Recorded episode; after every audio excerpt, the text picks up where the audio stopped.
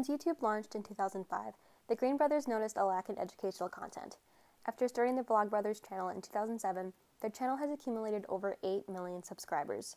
Who would have thought that one brother's idea to communicate only via video for an entire year would have created such channels like Crash Course and conventions like VidCon? Crash Course is a YouTube channel that started in 2011 and was created by John and Hank Green.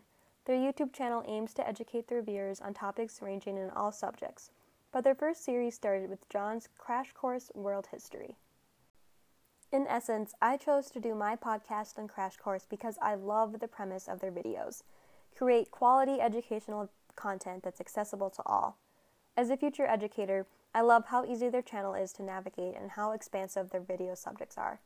Ranging from social studies to science and pretty much every other subject you can think of, all it takes is a quick YouTube search to find their videos, which can be made even more accessible with a quick click of the subscribe button allowing new videos to pop up in your mailbox the second they're published. I must admit, I didn't so much as investigate Crash Course so much as I just dived deeper in.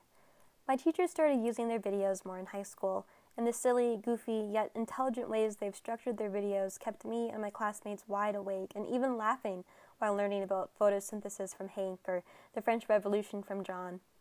After doing more research, I discovered just how truly unique and one of a kind Crash Course is.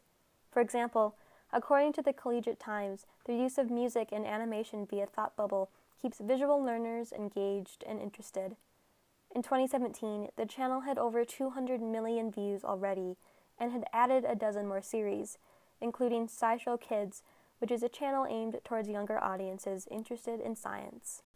One of the reasons I chose to do my assignment on Crash Course in particular was because of how much it lends itself to connected learning. The unique thing about Crash Courses is that it's available to everyone via YouTube. In other words, you don't have to pay for a subscription or be a registered teacher or student to access it. This creates an amazing platform for people who just want to learn for fun.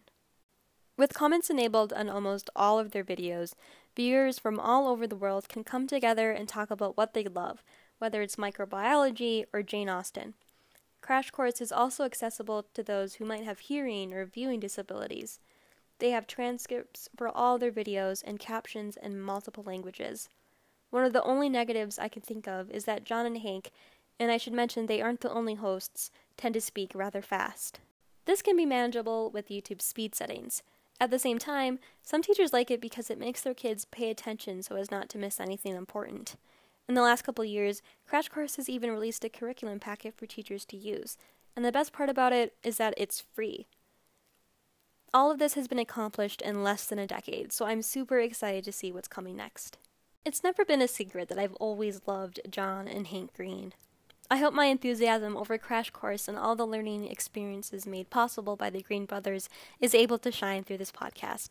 Like Hank and John and all the other hosts and their videos and other content, I shall end mine by saying, like they say in my hometown, don't forget to be awesome. Thank you and best wishes.